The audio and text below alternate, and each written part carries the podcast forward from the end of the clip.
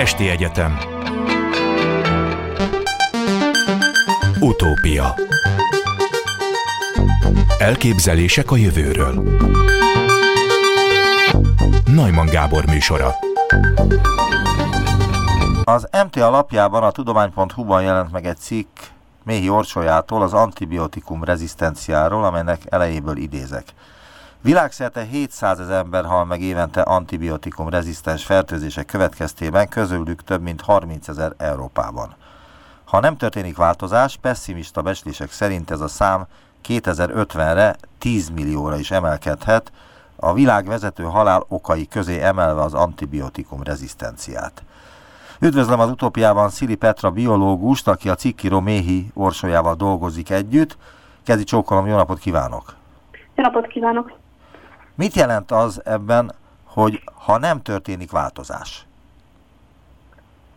Hát azt, azt szoktunk erre utalni, hogyha nem találunk olyan áttörő megoldást, ami a, megváltoztatná a jelenlegi tendenciákat, tehát például nem jön ki egy olyan új antibiotikum, ami, ami a baktériumoknál valamilyen oknál fogva nem tudnak rezisztensé válni, vagy nem történik egy teljes paradigmaváltás, amilyen mondjuk a eredeti antibiotikum a penicillin feltalálása volt, hiszen előtte ezek a fertőzések teljesen kezelhetetlenek voltak.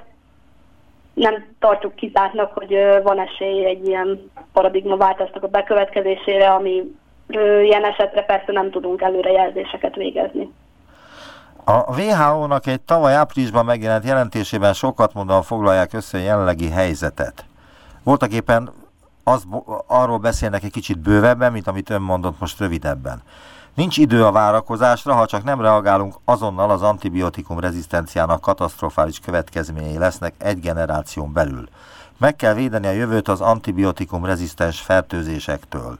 Csak egy a számos sokkoló példa közül annak a nevadai nőnek az esete, akinek olyan Klebsiella pneumónia fertőzés okozta a halálát, amely az Amerikai Egyesült Államokban elfogadott összes 26 féle antibiotikkal szemben, antibiotikummal szemben rezisztens volt. Hogyan kell megvédeni a jövőt az antibiotikum rezisztens fertőzésektől? Mit kell tennünk? Mennyire e, kell megváltozni az egészségügynek, meg egyáltalán a mindennapi viselkedésünknek? Többféle válasz is van erre a kérdésre, és általában a, például az egészségügyi világszervezet is ezt hangsúlyozza, hogy többféle területnek az összefogására van szükség a probléma megoldásához. Az egészségügyben nyilván arra is szükség van, hogy folyamatosan a gyógyszerfejlesztésen lássa őket új antibiotikumokkal, amikkel hatékonyan tudnak harcolni az éppen legfenyegetőbb rezisztens fertőzésekkel ugyanakkor arra is szükség van, hogy a már meglévő antibiotikumokkal okosan gazdálkodjunk. Tehát lehetőség szerint minél kevesebb antibiotikumot írjunk föl, és írjanak fel az orvosok, és csak indokolt esetben írják föl. Illetve szükség van a betegek együttműködésére is, abban, hogy ők ne fejtsenek ki nyomást az orvosokra, hogy például egy influenzára írjanak föl antibiotikumot, ami ellen hatástalan, vagy hogy a az antibiotikumokat azokat mindig a, a előírásoknak megfelelően azokra, arra a kezelési időre és abban a dózisban szedjék, ahogy az orvos azt mondta, és ne adják át például más rokonoknak megmaradt gyógyszert, mivel ez nagyon veszélyes tud lenni a rezisztens kórokozók kifejlődésének szempontjából. De mi lehet az oka annak, vagy hát bizonyára tudja, mi lehet az oka annak, hogy hogy sok-sok évig, évtizedekig jó volt a klasszikus penicillin mindenfajta betegségre. Aztán jöttek a modernebb és modernebb antibiotikumok, és azoknál alakult ki ez az antibiotikum rezisztencia. Eleinte visszatértek még a penicillinre a kórházi baktériumoknak az elpusztításához, és az még sikeres is volt eleinte, de aztán a RSMA vírus, az MSRA, ugye? Multiresistens Staphylococcus aureus, mármint az a kórházi igen, baktérium, ez már megtanulta azt is, és voltak éppen semmilyen gyógyszer nem jó rá. Tehát mi lehet az oka annak, hogy ezek a vírusok és baktériumok ilyen hamar képesek voltak kifejleszteni ellenlépéseket az antibiotikumokkal szemben? Hát Igazság szerint a penicillin rezisztencia az már nagyon régóta jelen van a baktériumokban. Ezt a, nagyjából az a tendencia figyelhető meg, hogyha egy új antibiotikum piacra kerül, akkor 5, de legkésőbb 10 éven belül elterjedté válik az egészségügyben is azoknak a kórokozóknak a széles köre, amik ezzel ellen már rezisztensek. Tehát a baktériumok nagyon gyorsan megtanulják, hogy hogyan védekezhetnek egy új szer ellen. Elnézést, gyorsabban, a... mint ezelőtt mondjuk 50 évvel? Nem mondanám, hogy feltétlenül gyorsabban történik ez a folyamat, az uh, lehet, hogy gyorsult, hogy uh, gyorsabban terjednek el ezek a kórokozók, mivel a, az életmódunkból adódóan uh, sokkal többet utazunk, sokkal többet találkozunk uh, idegen baktériumflórákkal más országokban, illetve magukat az antibiotikumokat is jelenleg egy nagyon erős túlhasználat jellemzi, nem csak az egészségügyben, hanem például a mezőgazdaságban is, ami súlyosbítja a problémát. Ön szerint a koronavírus okozta tüdőgyulladásnak a gyógyítását is az antibiotikum rezisztencia akadályozza? A, kérdésen kicsit összetett, hogy azt a két jelenséget nem lehet teljesen egy kalap alá venni, hiszen a, a koronavírus egy vírus, és a vírusok ellen az antibiotikumok eleve nem hatásosak. Igen, de a, a koronavírus okozta tüdőgyulladás okozza a halálos eseteket, és a, a tüdőgyulladást meg azt hiszem baktérium okozza. A tüdőgyulladást okozhat többféle kórokozó is, a baktériumok és vírusok is. Olyan szempontból lehet összefüggés a két jelenség között, hogy a, ha már van egy vírusfertőzésünk, akkor az legyengíti az immunrendszerünket, kimeríti a szervezetünket, ilyen szempontból fogékonyabbá válunk felülfertőződésre, ami nagyon gyakran baktériumok által történik. Például ez, ez sokakkal előfordul egy egyszerű nátha esetén is, amikor hetekig elhúzódhat a gyógyulás ilyen szempont emiatt.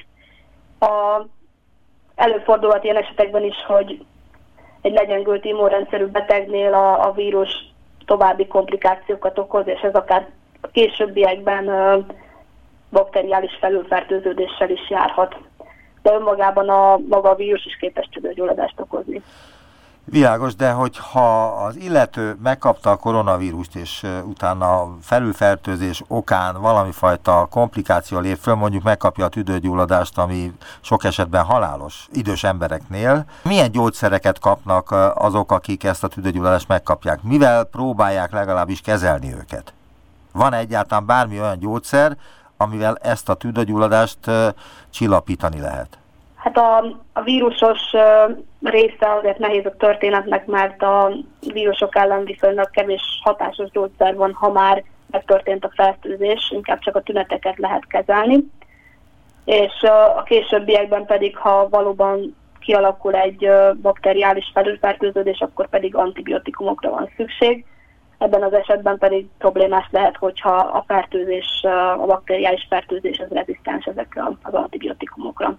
Tehát a, jelenleg, ameddig nincs a koronavírus ellen védőoltás, addig uh, nem nagyon van más út beavatkozni ebbe a folyamatba, a, de ezen már nagyon sok uh, laboratórium dolgozik, szóval azt jósolják, hogy nyár elejére fog jönni a védőoltás kereskedelmi forgalomban.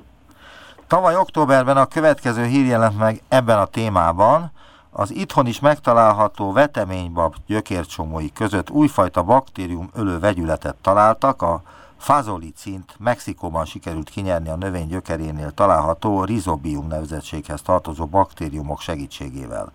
A rizobium talajbaktériumok felelősek a gyökéren megjelenő csomókért, segítenek felvenni a talajból a nitrogént és távol tartják a káros mikrobákat, írja a Science Alert. A Rutgers Egyetem kutatóinak Mexikóban, a Los Tuxtlas régióban található esőerdőben sikerült begyűjteniük a baktériumok azon fajtáját, amely a fazolicint termeli. A vegyület tulajdonképpen egy a riboszomában termelt peptid csoport, és az egészségügy mellett a mezőgazdaságban lehet még nagyon fontos szerepe. Mit lehet tudni erről az antibiotikumról, hogyha azóta, tehát tavaly október óta ez már nagyobb nyilvánosságot kapott, és akár már használják is a növényvédelemben? Ez egy viszonylag elterjedt jelenség szerencsére. Az antibiotikum felfedezésnek vagy fejlesztésnek még mindig ez az egyik hatékonyabb módja, hogy olyan ter- új természetes molekulákat fedezünk fel, amik valamilyen antibakteriális hatást biztosítanak. A, attól kezdve, hogy ezzel, ennek bizonyítottuk az antibakteriális hatását, és így akár megjelenhet ugye publikáció formájában, és így a széles nyilvánosság is tudomást szerez róla, innentől kezdve az, hogy emberi felhasználásra alkalmas gyógyszer legyen belőle, az akár még tíz évig is eltarthat, a klinikai fejlesztés szokásos fázisain kell áthaladnia minden új szernek, és nagyon sokszor sajnálatos módon eközben kiderül, hogy nem is alkalmazható különböző okok miatt ez az antibiotikum, gyakran a rezisztencia miatt. Ebben a konkrét esetben nem tudom, hogy hogy áll a folyamat, de az is, az is jellemző, előfordul, hogy vannak olyan szerek, amiket mezőgazdaságban tudnak hasznosítani nagyon jól, viszont a különböző okok miatt az emberi gyógyításra nem alkalmasak, vagy kevésbé alkalmasak. Például olyan mellékhatások vannak az emberi szervezetben, ami, ami nem teszi lehetővé. Ilyenkor ezek a, a szerek ezek megmaradnak a mezőgazdasági alkalmazásban. Nem lehetséges az, hogy a, beszélt arról, hogy a túlzott antibiotikum felhasználás is az egyik előmozdítója a rezisztensé válásnak, és manapság szinte mindenki, aki boltban vásárol húst, olyan húst eszik, amely lehetséges, hogy találkozott antibiotikummal még élőkorában, és könnyen lehet, hogy ez is hozzásegíti a antibiotikumokat, hogy rezisztensé váljanak? Pontosan ez egy nagy félelmünk. Foglalkozik is a kutatócsoportunk azzal, hogy vagy több másik csoporttal együtt, hogy például a természetben élő baktériumok hogyan reagálnak arra, hogy antibiotikum szennyezés éri őket, és a mi esetünkben is ez egy nagyon fontos kérdés, hogy a bennünk élő baktériumok ilyen kis mennyiségű antibiotikum szennyezéssel találkozva hogyan reagálnak.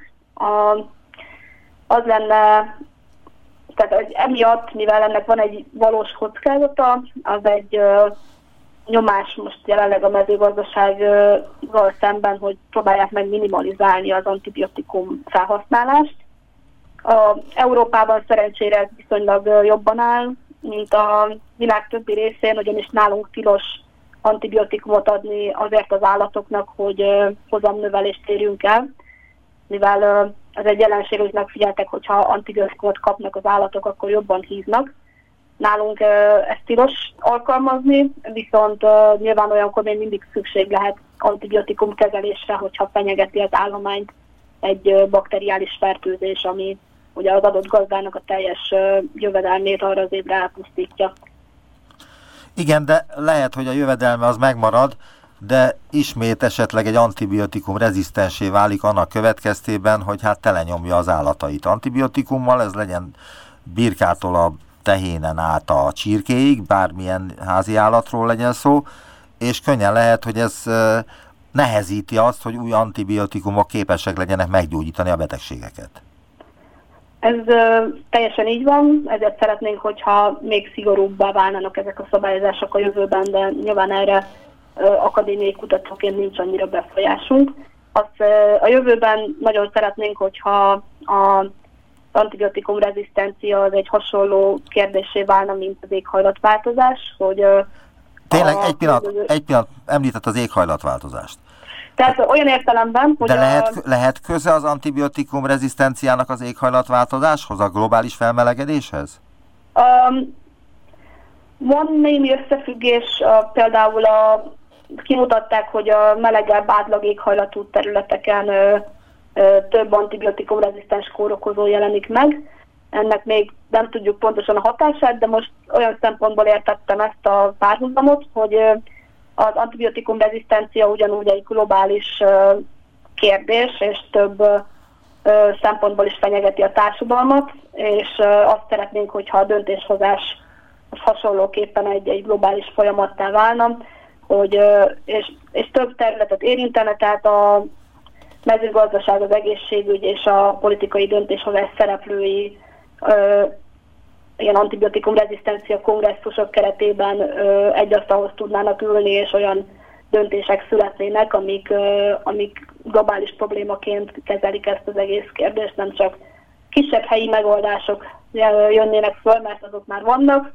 Néha jó eredményeket is érnek el, de amíg nem tudjuk ezt az egész világszinten gondolkodva kiterjeszteni, addig viszonylag kevés esélyünk van harcolni a jelenséggel. A baktériumokat új módon megölő antibiotikum csoportot fedeztek fel, amely ígéretes megoldást nyújthat az antimikrobiális rezisztencia elleni harcban, írja az MTI. Az újonnan felfedezett korbomicin és a kevésbé ismert komplesztáti korábban nem látott módon végez a baktériumokkal, blokkolja a baktérium sejtfalának működését. A felfedezés a glüpopeptidek nevű antibiotikum családból származik, melyeket talajbaktériumok termelnek, írja a FIS.org tudományos ismeretterjesztő hírportál. A kutatók egereken demonstrálták, hogyan képesek ezek az új antibiotikumok blokkolni az olyan fertőzéseket, amelyeket a gyógyszereknek ellenálló Staphylococcus aureus baktériumcsoport okoz. Eredményeiket a Nature című labban mutatták be. Erről a felfedezésről önnek mi a véleménye? A nagyon ígéretes minden ilyen fejlesztés. A, azt szoktuk mondani, az egyik legnagyobb probléma most az antibiotikum fejlesztéssel az elmúlt 10-20 évben, hogy már nem igazán fedezünk föl új hatásmechanizmusú antibiotikumokat, olyan, olyan antibiotikumokat, amik új módon gátolnák egy ö, ö, adott bakteriális életfunkciót, hanem inkább csak a, a régi antibiotikumoknak a különböző módon módosítása kerül a piacba, piacra, ami szintén egy ideig, óráig hatékony, de kevésbé jó megoldás, mint egy teljesen új hatásmechanizmusú antibiotikum.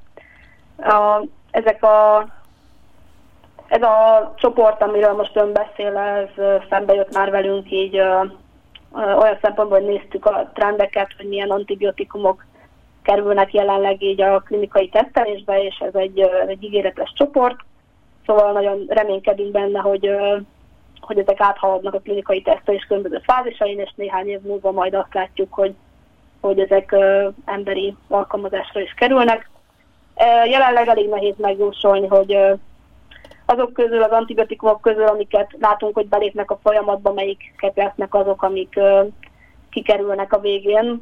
Sajnos körülbelül a minden tizedik antibiotikum lesz csak az, ami végül emberi alkalmazásig eljut.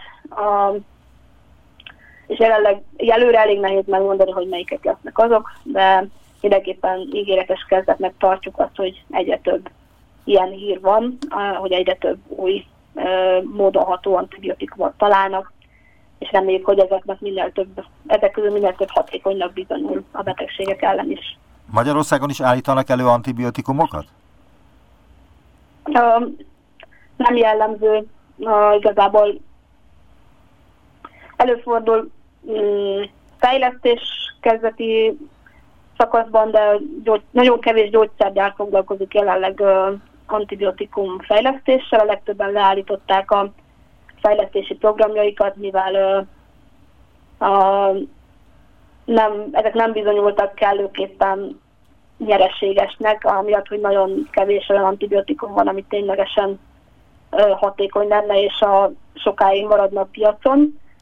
A, emiatt jelenleg négy, négy vagy öt nagy antibiotikum gyártó cég van, és ők vásárolják fel a kisebb klinikai kutatócsoportok eredményeit, hogy aztán a fejlesztést befejezzék. A, az, abban is bízunk, vagy az is nagyon fontos lenne, hogy valahogy újra motiválták el tenni a, a gyógyszer gyártóknak a nagy részét abban, hogy antibiotikumokat fejlesztenek. Erre vannak különböző lehetőségek, mint például abban látunk nagy potenciált, hogy, hogy arra használjuk a tudományos előre lépéseket az elmúlt évtizedekből, hogy előrejelezzük a rezisztencia kialakulását, és ezzel olyan antibiotikumokat tudnánk fejleszteni, amik tovább maradnak a piacon, és így a gyógyszergyártók is érdekeltebbek lennének azokra, hogy abba, hogy ezekbe investáljanak. Hát ez eléggé ördögi kör, amit most elmondott, mert hogy ha a antibiotikumok egy része, és tudjuk is, hogy egy része rezisztensé vált már, tehát nem használható az egészségügyben, mert semmifajta pozitív hatása nincs a betegségre, a beteg szemszögéből. Ezáltal a gyógyszergyártóknak sem érdeke, hogy ezt a már elromlott gyógyszert valamilyen módon megújítsa, mert hogy túl nagy munkát jelent, nem tudják, hogy pontosan hogyan kell csinálni meg egyáltalán, hát kicsi az esély arra, hogy ebből az öt gyógyszergyárból ötöt említett, ugye, amelyik antibiotikumot készít? Igen, öt, ha jól emlékszem, ötről van szó. Öt nagy gyógyszergyár készít antibiotikumokat, ezek ráadásul még ilyen ö, nemzetközi ö, készítmények, mert most hallhattuk a, a koronavírus fertőzése kapcsán, hogy a városban, ahol fejét, ahol, ahol ez elkezdődött Kínában, ott a régióban rengeteg olyan gyár van, amely antibiotikumokhoz gyárt különböző elemeket. Nem tudom miket. És most azzal Igen. is leálltak. Azzal is leálltak, és hogy ezért a nagy antibiotikum gyártók most nem tudnak antibiotikumot hm. készíteni. Szóval ez, ez hogyan fog megoldódni? Sehogy sem? Ki kell találni egy másik gyógyszertípust? Hát jelenleg ezt elég nehéz megmondani. A, a jelenleg gyártott antibiotikumoknak nagyon sok előnye van, nyilván ezért is használjuk őket. Többek között az, hogy kis molekulák, amiket könnyű előállítani, könnyű tárolni, tartósabb, vannak más jellegű megoldások is, például az antimikrobiális peptidek, amik korábban szóba is kerültek, de ezek ilyen szempontból sajnos sokkal rosszabbul viselkednek, mint a, az antibiotikumok, illetve a fákterápia is egy bizonyos esetekben hatékonynak tűnő megoldás, tehát ebben is nagy a tudományos közvéleménynek az érdeklődése, de ott is a az engedélyeztetés sokkal problémásabb, az alkalmazása is nehézkesebb, tehát nagyon nehéz megmondani, hogy mi lesz az a, a megoldás, ami, ami hatékony lesz végül, és lehet, hogy nem, nem csak egy megoldás lesz, de mindenképpen arra is szükség van, hogy a piaci szereplőket motiváltá tegyük abban, hogy ebben a folyamatban segítsenek. Ez nem csak a tudományon múlik nyilván, hanem léteznek korábban is léteztek már olyan gyógyszerek, amik például nagyon ritka betegségek ellen készültek, és amúgy nem lett volna piacilag rentábilis foglalkozni velük, de például mondjuk állami támogatást kaptak arra a gyógyszergyártó cégek, hogy ezeket kifejleszték, és így már, így már egyenesbe lehetett hozni a hasznot, uh, nullára ki lehetett jönni. Szóval lehet, hogy a későbbiekben erre is szükség lesz, mert eddig azért eleinte az antibiotikum fejlesztés ez egy nyereséges szektor volt, most már inkább veszteséges, és emiatt, emiatt alternatív megoldásokra lehet szükség. Méhi orsolya, minden, igen?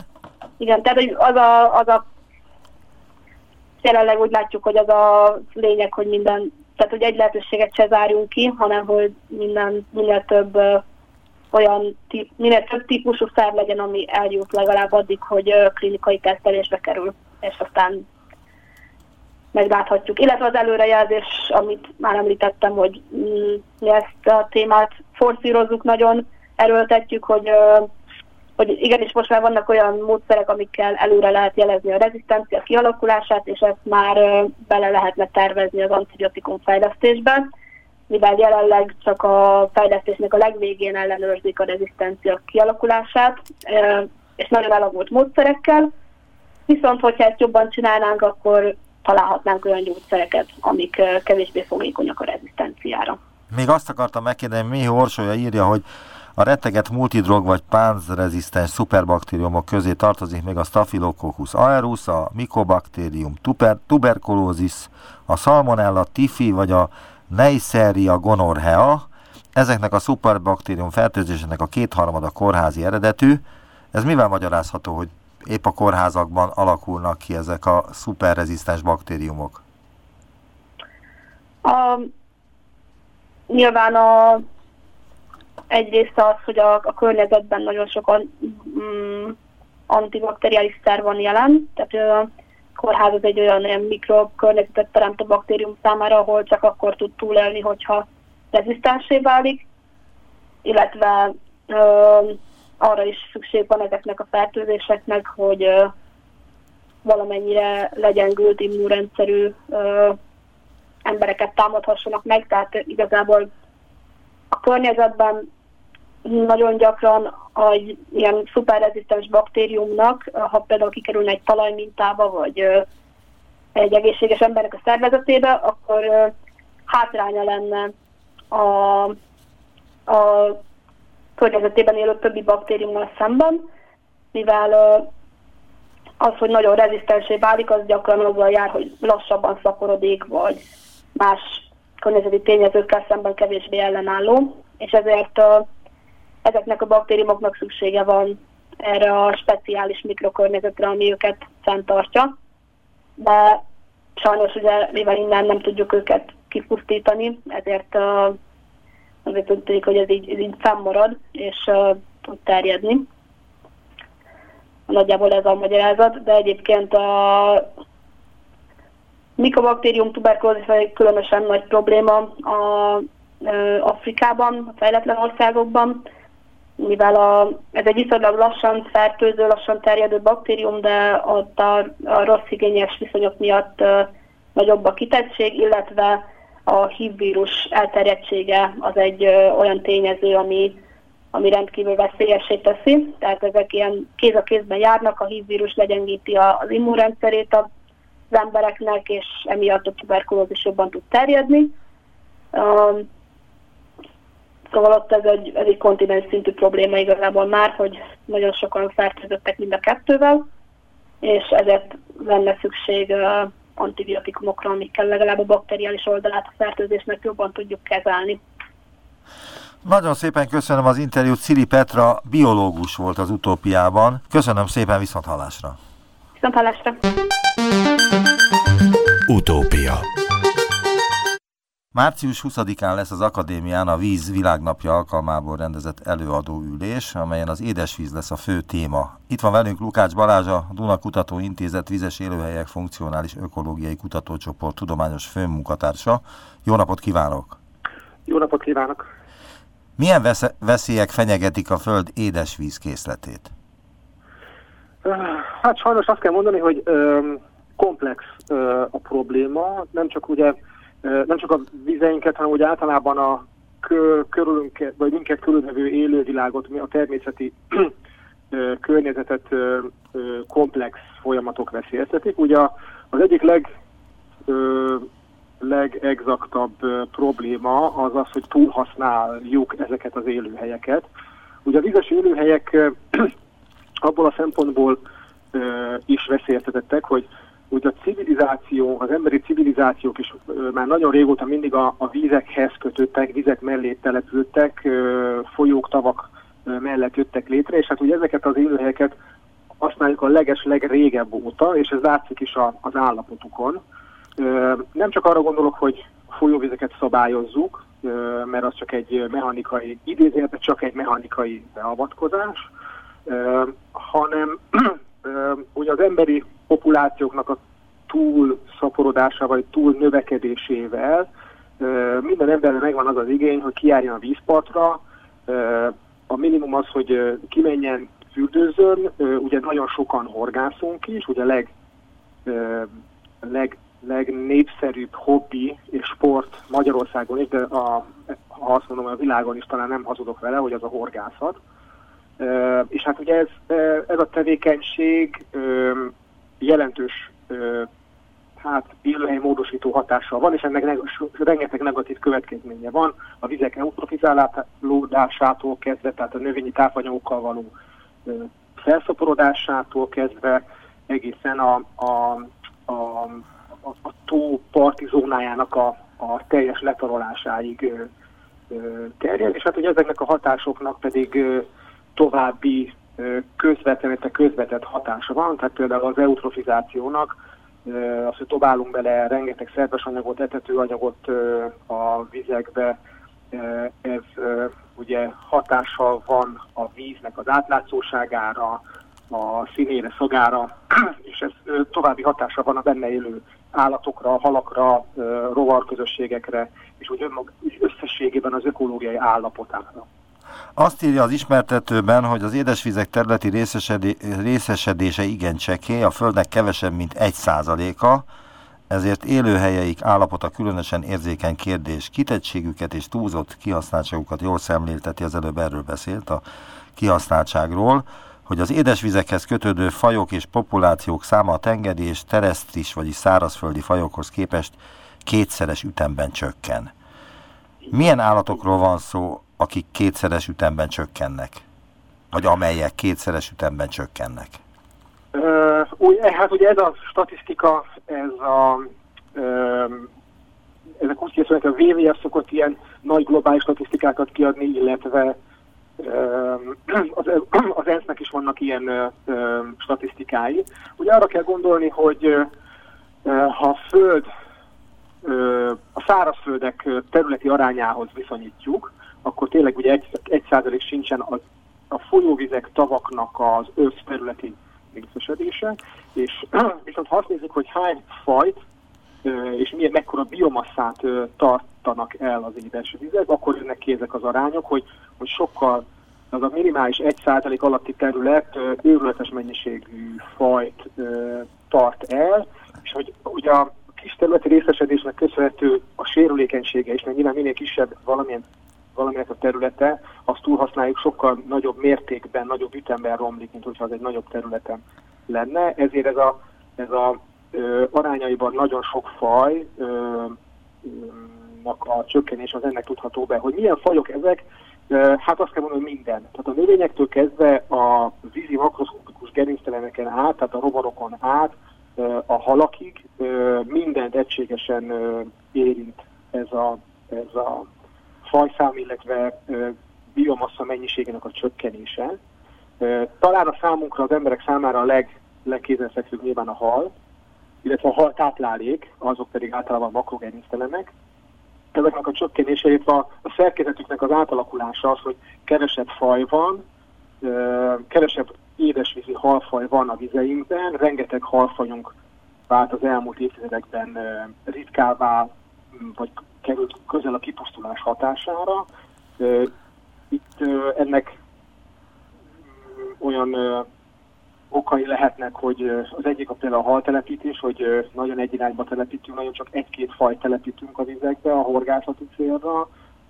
Jelentősen rontja ezeknek a fajkészlet összetételnek a arányát, például az idegenhonos fajoknak a, a terjedése, ahol megjelenik egy idegenhonos faj, vagy nem egy, hanem mondjuk egy-két-három ilyen faj megjelenik, akkor ott, ott egy ott egy nagyon jelentős faj struktúrát rendeződés következik be, ami általában az, úgy ér véget, hogy, hogy, hogy mondjuk három idegenhonos faj bekerül, és mondjuk ennek a többszöröse, számban többszöröse pusztul ki az őshonos fajok közül. Tehát ez a diverzitás csökkenés, és akkor kevés fajból lesz nagyon sok az adott élőhelyen, ami, ami felbolygatja a teljes ökoszisztémát. Tehát Várj, csak a horgászásról beszélt az előbb, csak ez lehet, hogy ez ez eléggé jó példának tűnik a horgászok számára, hogy itt van ez a törpeharcsa, az egy invazit faj, amelyik véletlenül került be a magyar vizekbe, Igen. és minden vizet tönkretesz, minden élő vizet tönkretesz,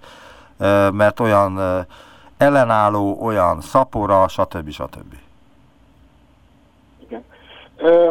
Hát ugye a, a törpeharcsával nem ugye e, önmagában van a baj, hanem az, hogy ugye minden fajnak, például a halaknál, akkor egyik az példát, a halaknál is vannak ö, ö, funkciók, tehát különböző hal, halak, különböző táplálékforrása van, van amelyik ragadozó, van amelyik növényevő, van amelyik szűri a vizet, van amelyik az iszatot van amelyik a, a felszínen, van amelyik a mélyebb részeken táplálkozik, tehát megvan mindegyiknek a szerepe, és hogyha ezeknek a funkcionális, ha, ha nem fajokat mondom, hanem azt mondom, hogy a különböző funkciók eltűnnek egy vízből, akkor bizony felborul az egyensúly, és mondjuk bekövetkezik az, hogy ha csak törpeharcsa van a vízben, vagy csak ponty van a vízben, akkor mondjuk nagyon sok azoknak a hatása, tehát mondjuk a iszapnak a túrása olyan mértékű lesz, hogy folyamatosan mondjuk zavarossá válik a, a víz, vagy mondjuk a törpeharcsa az mondjuk mindent kieszik. Nincs, ami predálja a törpeharcsát, akkor a törpeharcsa mindent kieszik, minden táplálékát elfogyasztja az adott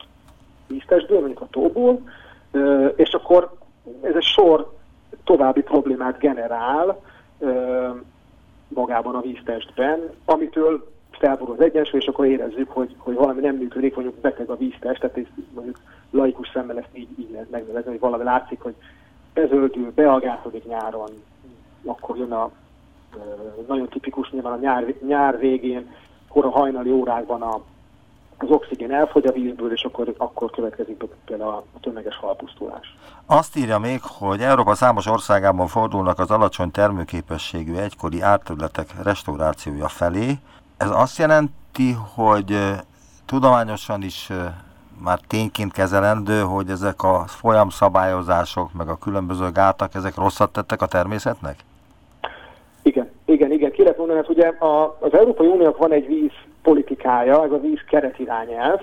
Ugye ez nagyon sok mindent megszab, konkrétan megszab, elvár a tagországoktól, nagyon sok mindent ennek a vízpolitikának az eleme olyan, hogy az ott ország elbírálásától függ, vagy saját maga dönti el, hogy, hogy mit valósít meg és mit nem. De ugye ez egy tudományosan többszörösen bizonyított tény, hogy hogy költséghatékonyság, az ökoszisztéma szolgáltatás szempontjából nem minden esetben ö, fenntartható azok a, azok a védes rendszerek, például folyamszabályozások, ö, amik ugye nem csak az egyszer lesz, hogyha egy folyót szabályozunk, az nem csak egyszeri pénzbefektetés, mert azt fönn is kell tartani ezeket a, ezeket a védműveket. Ez, nem, ez rengeteg pénzbe kerül, és vannak erre modellek, van, ahol megvalósították, és ugye utólagosan egy bizonyítás hogy tényleg jobb és tartósabban fenn lehet tartani. Egy olyan szélesebb árterű folyót, ahol mondjuk a, a gátak közötti terület a szélesebb, a folyó nagyobb teret kap a, a, a mozgásra, az építésre, a bontásra, tehát hogy uh, tudjon meanderezni, kanyarogni, miközben egyébként nyilván a, a, a gátakon túllevő területeket ugye be vannak továbbra is védve az árvíz ellen, de ezeket a gátakat nem kell olyan magasra emelni, nem kell annyi pénzt ölni mondjuk a, a, az, az ártérti területnek, vagy a hullámtéri területnek a, az él, a, hogy ne legyen annyira érdes, tehát mondjuk az erdőket nem kell annyira szabályozni, nem kell kivágni, erre nem kell pénzenergiát fordítani a társadalom. Tehát, hogy a vásárhelyi terv, vagyis a TISZA szabályozása az úgy, ahogy van, Hát egy rossz megvalósítás volt, és nem kellett volna megtenni ezt, amikor megtettük Alapvetően, annak idején? Igen, a, a vásárhelyi tervről azt kell tudni, hogy már amikor az ö, megvalósult a 19. század második felében, akkor is nagy vitát váltott ki ö, a vízügyi ö, ágazatban, a vízügyi szakemberek között, akkor is több koncepció volt. Ö, sokan mondták, hogy nem kell ennyire szükre szabni például a Tisza folyónak a hullámterét, hanem szélesebb hullámteret kellene hagyni a folyónak, de nyilván az akkori politikai, az akkori döntéshozók úgy ítélték meg, hogy ezt valósítják meg, akkor az volt a cél, hogy minél több művelhető szántóterület jöjjön létre az Alföldön. Ez meg is valósult. Ugye azóta ezeket a gátakat, azóta többszörösére emelték a magasságát, azóta látjuk, hogy a, a, a Tisza folyó az, hogy egyenesen folyik le, folyamatosan mélyíti a medrét, ezáltal csökkenti nem csak a közvetlenül a folyóparton, hanem nagyobb térségi szinten is csökkenti a talajvíz szintet, aminek már plusz negatív hatásai vannak akár a mezőgazdaságra nézve, akár a természetes élőhelyeknek a vízellátottságára nézve. Ez további költségeket generál, hogy ő többet kell öntözni, elvizeket, vagy árasztó igen, vizeket kell megfelelő helyre elvezetni. Elnézést, hogyha ha lehetne, akkor vissza kellene csinálni az egészet? Visszacsinálni nem lehet. Ezeken módosítani lehet. Nyugat-Európában ugye rengeteg olyan projekt indult el az elmúlt, azt mondom, hogy 15 évben, mióta a vízkeret irányelv hatájába lépett, ami, ami, ami hasonló, tehát hogy folyó szabályozásokat igyekeztek átszabni. Nyilván továbbra is szabályozott marad, de próbáltak optimalizálni, hogy hogy, hogy a társadalomnak is megmaradjon az, a, az az előnye, hogy nyilván árvíztől mentessé váljon, de, de a folyónak is több teret hagynak, illetve a természetes folyamatoknak is több teret hagynak. Ez általában a folyóvíz esetén a hullámtér szélesítését jelenti, egy állóvíz esetén azt jelenti, hogy nem kell a partig szántani mondjuk egy, egy tavat, egy holdmedret, hanem egy megfelelő méretű puffer zóna kialakításával már jelentős mértékben lehet javítani az élőhelyeknek az állapotán, illetve egy csökkenteni vagy lassítani lehet ezeknek a, az élőhelyeknek az eltűnését, és ez mindenkinek az érdeke, hiszen, hiszen ha pihenésre vágyik az ember, akkor legelső ilyen, ilyen célpont az általában valamilyen vízpart, és mindenki szét vízpartra szeret járni, és nem, nem egy ilyen ö, egy ilyen pusztulófélben levő vízpartra. Tehát az ilyenfajta folyamszabályozás, ami itt volt Magyarországon is, meg egyébként Európa számtalan helyén, nem, mondjuk Hollandiát is vehetjük példának, egész ország vízszabályozott, ott más okai vannak, ugye a tenger miatt van ez, de egyébként ez nem volt a 19. században, sőt a 20. század egészen a 20. közepéig olyan e, dör, ördögtől való dolog, de akkor ezek szerint nem lehetünk büszkék a Tisza szabályozására, holott az egy ilyen, hát magyaroknak a szívét megdobogtató valami volt eddig legalábbis. Így van. Én nem kell, nem kell ideig elmenni, továbbra is büszke lehet az ember, a Magyar, Magyarország büszke lehet arra a műszaki mérnöki teljesítményre, ami, ami ezzel jár, tehát a Tiszát szabályoztuk, és nyilván ez akkor egy fontos beruházás volt, hiszen, hiszen akkor mezőgazdasági területeket kellett nyerni, művelhető területeket kellett nyerni. Világos, ezt már elmondta az előbb, ez, ez érthető. Abba, hogy milyen egyéb következményei lesznek 150-200 év múlva, ezek most jelentkeznek, és ezeket most kell orvosolni. Ugye vizes élőhelyek kapcsán nagyon fontos az, hogy vízhiány van, jelentős vízhiány van, és ennek csak egyik eleme például a folyószabályozás. Ugye nyilván ebben közrejátszik a globális felmelegedés is, közrejátszik az is, hogy folyamatosan vezetjük el például a vizeket, nem, meg, nem nincsenek uh, nagy térségi szintű, nagy globális, uh, nem gondoljuk át ezeknek a vizeknek a szerepét. Az a lényeg, hogy minél gyorsabban, minél hamarabb adott helyről elvezessük, és ugyanarra a helyre, uh, mondjuk két hónap múlva pedig az asszály miatt uh, pedig döntözővizet kell visszavezetni. Ez igazából, uh, ha számszerűsítjük, vagy pénzben fejezzük ki, akkor ezek óriási költségek, amelyek lehet, amelyeknek egy részét lehet, hogy meg lehet spórolni, mondjuk azáltal, hogy, hogy bölcsebben hasznosítjuk a vizeket, visszatartjuk a belvizeket, egy belvizes időszakban megfelelő helyeken, a nagyobb területeken visszatartjuk a belvizeket, és nem vezetjük el, hagyjuk elszikadni, hagyjuk, hogy a talajvízbe kerüljenek.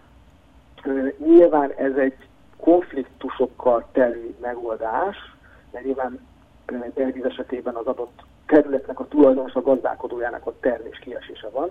Mert ugye a, a, az Európai Unióban a gazdálkodás, az, főleg a mezőgazdasági gazdálkodás ugye rengeteg szubvencióval jár, tehát mindenféle ö, támogatásokat kapnak a gazdák. Tehát ö, itt olyan ötletek vannak, és olyan ö, projektek indultak el az Európai Unióban is, hogy, hogy ezeknek a mezőgazdasági támogatásoknak és a rendszerét is részben át kell, át lehet szabni ahhoz, hogy, hogy a, a vízgazdálkodás is megfelelő, optimálisabb és, és jobb, jobb hatékonysággal ö, menjen, és megmaradjon a, tehát a kecskés és a káposzta is megmaradjon, tehát továbbra is tudjuk használni ezeket a területek mezőgazdasági művelés céljára, de a természetet is jobban kimélnénk, illetve, illetve bölcsebben hasznosítanánk, és ezáltal a ökoszisztéma szolgáltatás minősége az időben folyamatos lenne, tehát egy magasabb minőséget és hosszabb időben tudnánk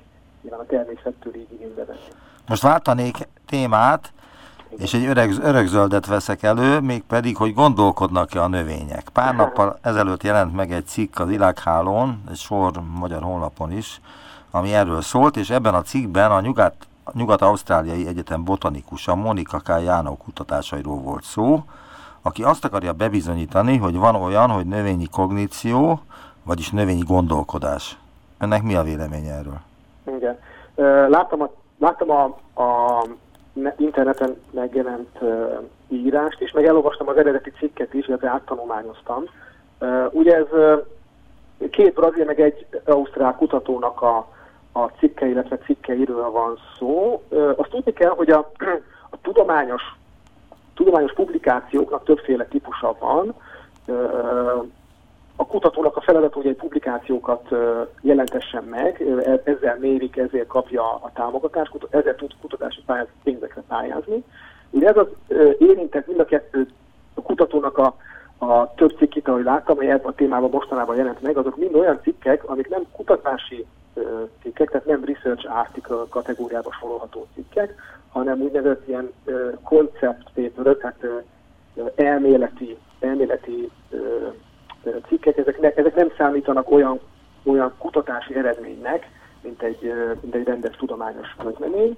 Ez tulajdonképpen ötletelgetésnek számít, és hát itt ugye arról van szó, hogy hogyha azt hívják a kutatók, hogyha a kognitív képességnek a definícióját, a keretrendszerét egy kicsit máshogy értelmezzük, mert ezt is lehet szűken, meg tágabban értelmezni, akkor elérhetünk oda, hogy, hogy akár azt is mondhatjuk, hogy a növényeknek vannak bizonyos olyan értelmi képességeik, amik, amik valami tudatos cselekvés. Mondok egy példát, jó? Mondok egy példát. Valóban előfordul-e az, hogy egy hatalmas erdő egyik szélén fakivágás zajlik, és a másik szélén furcsa reakciókat lehet észlelni a növények részéről, mintha fájna nekik. Hát igen, érdekes elképzelés. E, vannak ilyen irányú hogy mondjam, gondolatok, meg vélemények, hogy ez létezik. Ezek többnyire a tudományos élet ezeket még az ezotéria, inkább azt mondom, az ezotéria kategóriába sorolja. Tehát tudományosan de ezzel nem foglalkoznak. Nem lehet, nem, nem, lehet, nem volt még bizonyítva. Egy biztos, hogy a, például a fák esetében ugye vannak szezonális és napszakos mozgások is, tehát nyilván érzékelik ők a, a környezetüket, de az, hogy ők egy, nem tudom én, pár száz, pár kilométerrel adébb levő társuknak a, a kivágását valamilyen formán érzékelni kell, és ezek valami mérhető változást okozna az ő állapotában, alakjában, vagy fiziológiai állapotában, ez, ez azért még ö, nem nyert bizonyítás, tehát ez így még egy meredek állítás. Akkor van egy másik példa, ami állítólag kutatók számára is evidens. A növényi memória, ha létezik ilyesmi, kutatása a 80-as években tűnt fel ismét. Francia kutatók kimutatták, hogy a növények megjegyzik, ha a hajtásaik egyik oldalán folyton sérülés éri a leveleiket, és ezután inkább a másik oldal növekedésére koncentrálnak, ahol nagyobb biztonságban lesznek a levelek. Ha ez igaz, akkor ez mivel magyarázható? Ez egyértelműen igaz lehet, ez uh, nyilván tálalás kérdése. Ugye ez egy közismert dolog, hogy a növények sokféleképpen tudnak mozogni, akár hely változtató mozgásra is képesek. Most nem úgy kell gondolni, hogy az adott tőki uh, gyökeresztül átmegy egy másik helyre, hanem hanem például indákkal, kacsokkal felkúszik, ott egy újabb sajttelepet hoz létre, és akkor esetleg lehet, hogy a régi az elpusztul, és ezen az új sajttelepen él tovább ez a növény. Ugye a, a, ha mozgásra gondolunk, bármilyen növekedés, ha egy növény nő, vagy mondjuk vegyük példáként egy kúszó növényt, ami kúszik fel a fára. Ugye, a, ugye indákkal, kacsokkal kapaszkodik, és ott, ahol ez úgy működik, hogy azon a részen, ahol a kacs hozzáér valamihez, ott érzékeli ezt a, ezt a nyomást, ezt a, ö, ö, a növény, amivel, amivel szembesül, és azon a részen, azon a ponton, ahol ő, ő érzékelődik, ott megáll a növekedés, viszont az ezzel ellentétes oldalon pedig tovább folytatódik a növény, és így, így jön létre az, hogy így betekeredik a növény mondjuk a, az oszlop, oszlop köré, ami, ami, amire éppen fut fel. Tehát ugye a növényeknek Sokféle aktív mozgása van, ezeket hívjuk taxisoknak, tropizmusnak, illetve lasztiáknak, különböző típusban sorolhatók, ezeket mechanikus, fény, hőmérséklet, vagy a gravitációs, nagyon sokféle inger válthatja ki, ezeknek ilyen ö, ö, típusai, altípusai vannak. Nagyon jó példa például a, a, a taxisokra, ezt úgy tudományos névet taxisnak hívják, például a fototaxis, hogy a, a fény vág ki valamilyen mozgást, tehát például a, a, virág, az a fény, a napra forgó virága mondjuk a fény felé fordul mindig. Ezt, ezt, ez úgy működik, hogy vannak olyan hormonok, növényi hormonok, amelyek a fény hatására elbomlanak, tehát ott, ahol fény éri, ott nem, nem növekedik a növény, viszont az ellentétes oldalon, ha nem éri fény, ott, ott pedig jobban növekedik, és ez okozza például a, a virágnak az elfordulását. Vagy a nastiára egy jó példa a mimózának a mozgása, hogy hozzáérjünk a virágához, mert ez akkor be össze, összerántja magát. Tehát az növények képesek érzékelni a környezetüket, és arra képesek reagálni. Van, ami lassabban, van, ami gyorsabban. Ugye a növényi mozgás az egy lassú folyamat, a növényi növekedés is egy lassú folyamat, tehát mi emberek ezt nem érzékeljük úgy, hogy ő most ezt érzékelte azt, hogy hozzáért valami, de lehet, hogy pár héttel később látjuk, hogy hopp, az kikerült az a növény, vagy körbefonta, és nem állt meg ott a növekedésben, hanem, hanem érzékelt, hogy ott van, ki kell kerülni, és akkor növekedett. Vannak erre nagyon szép videófelvételek, hogy lass fölvesznek timelapse videók, hogy felvesznek növényeket, hogy hogyan kúsznak, hogyan kerüli ki a sziklát egy kúszó növény, látszik, hogy, hogy helyezkedik, próbálja megtalálni megfelelő irányt, aztán eldönti, hogy, hogy arra neki optimális, akkor arra növekedik tovább. És az a véleménye önnek, hogy ennek voltak éppen nincs semmi köze ahhoz, amit az emberek gondolkodásnak neveznek?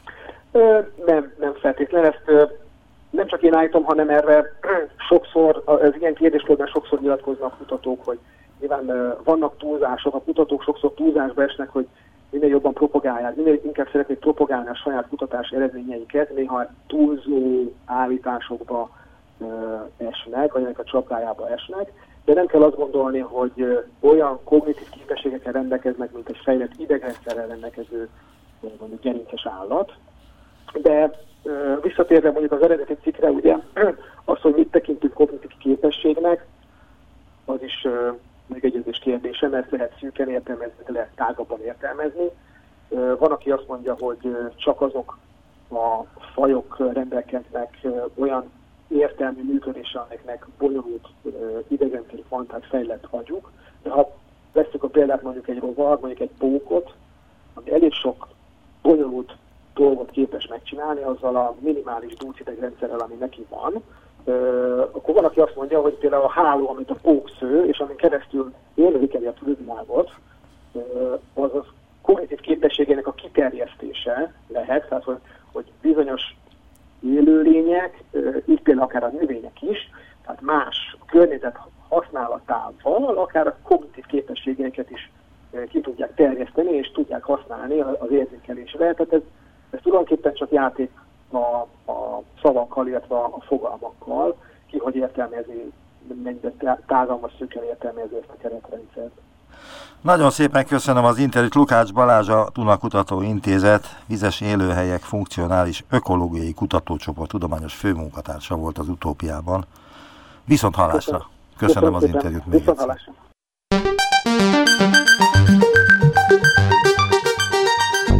Visszaértünk a jelenbe. Neumann Gábor utópia című műsorát hallották.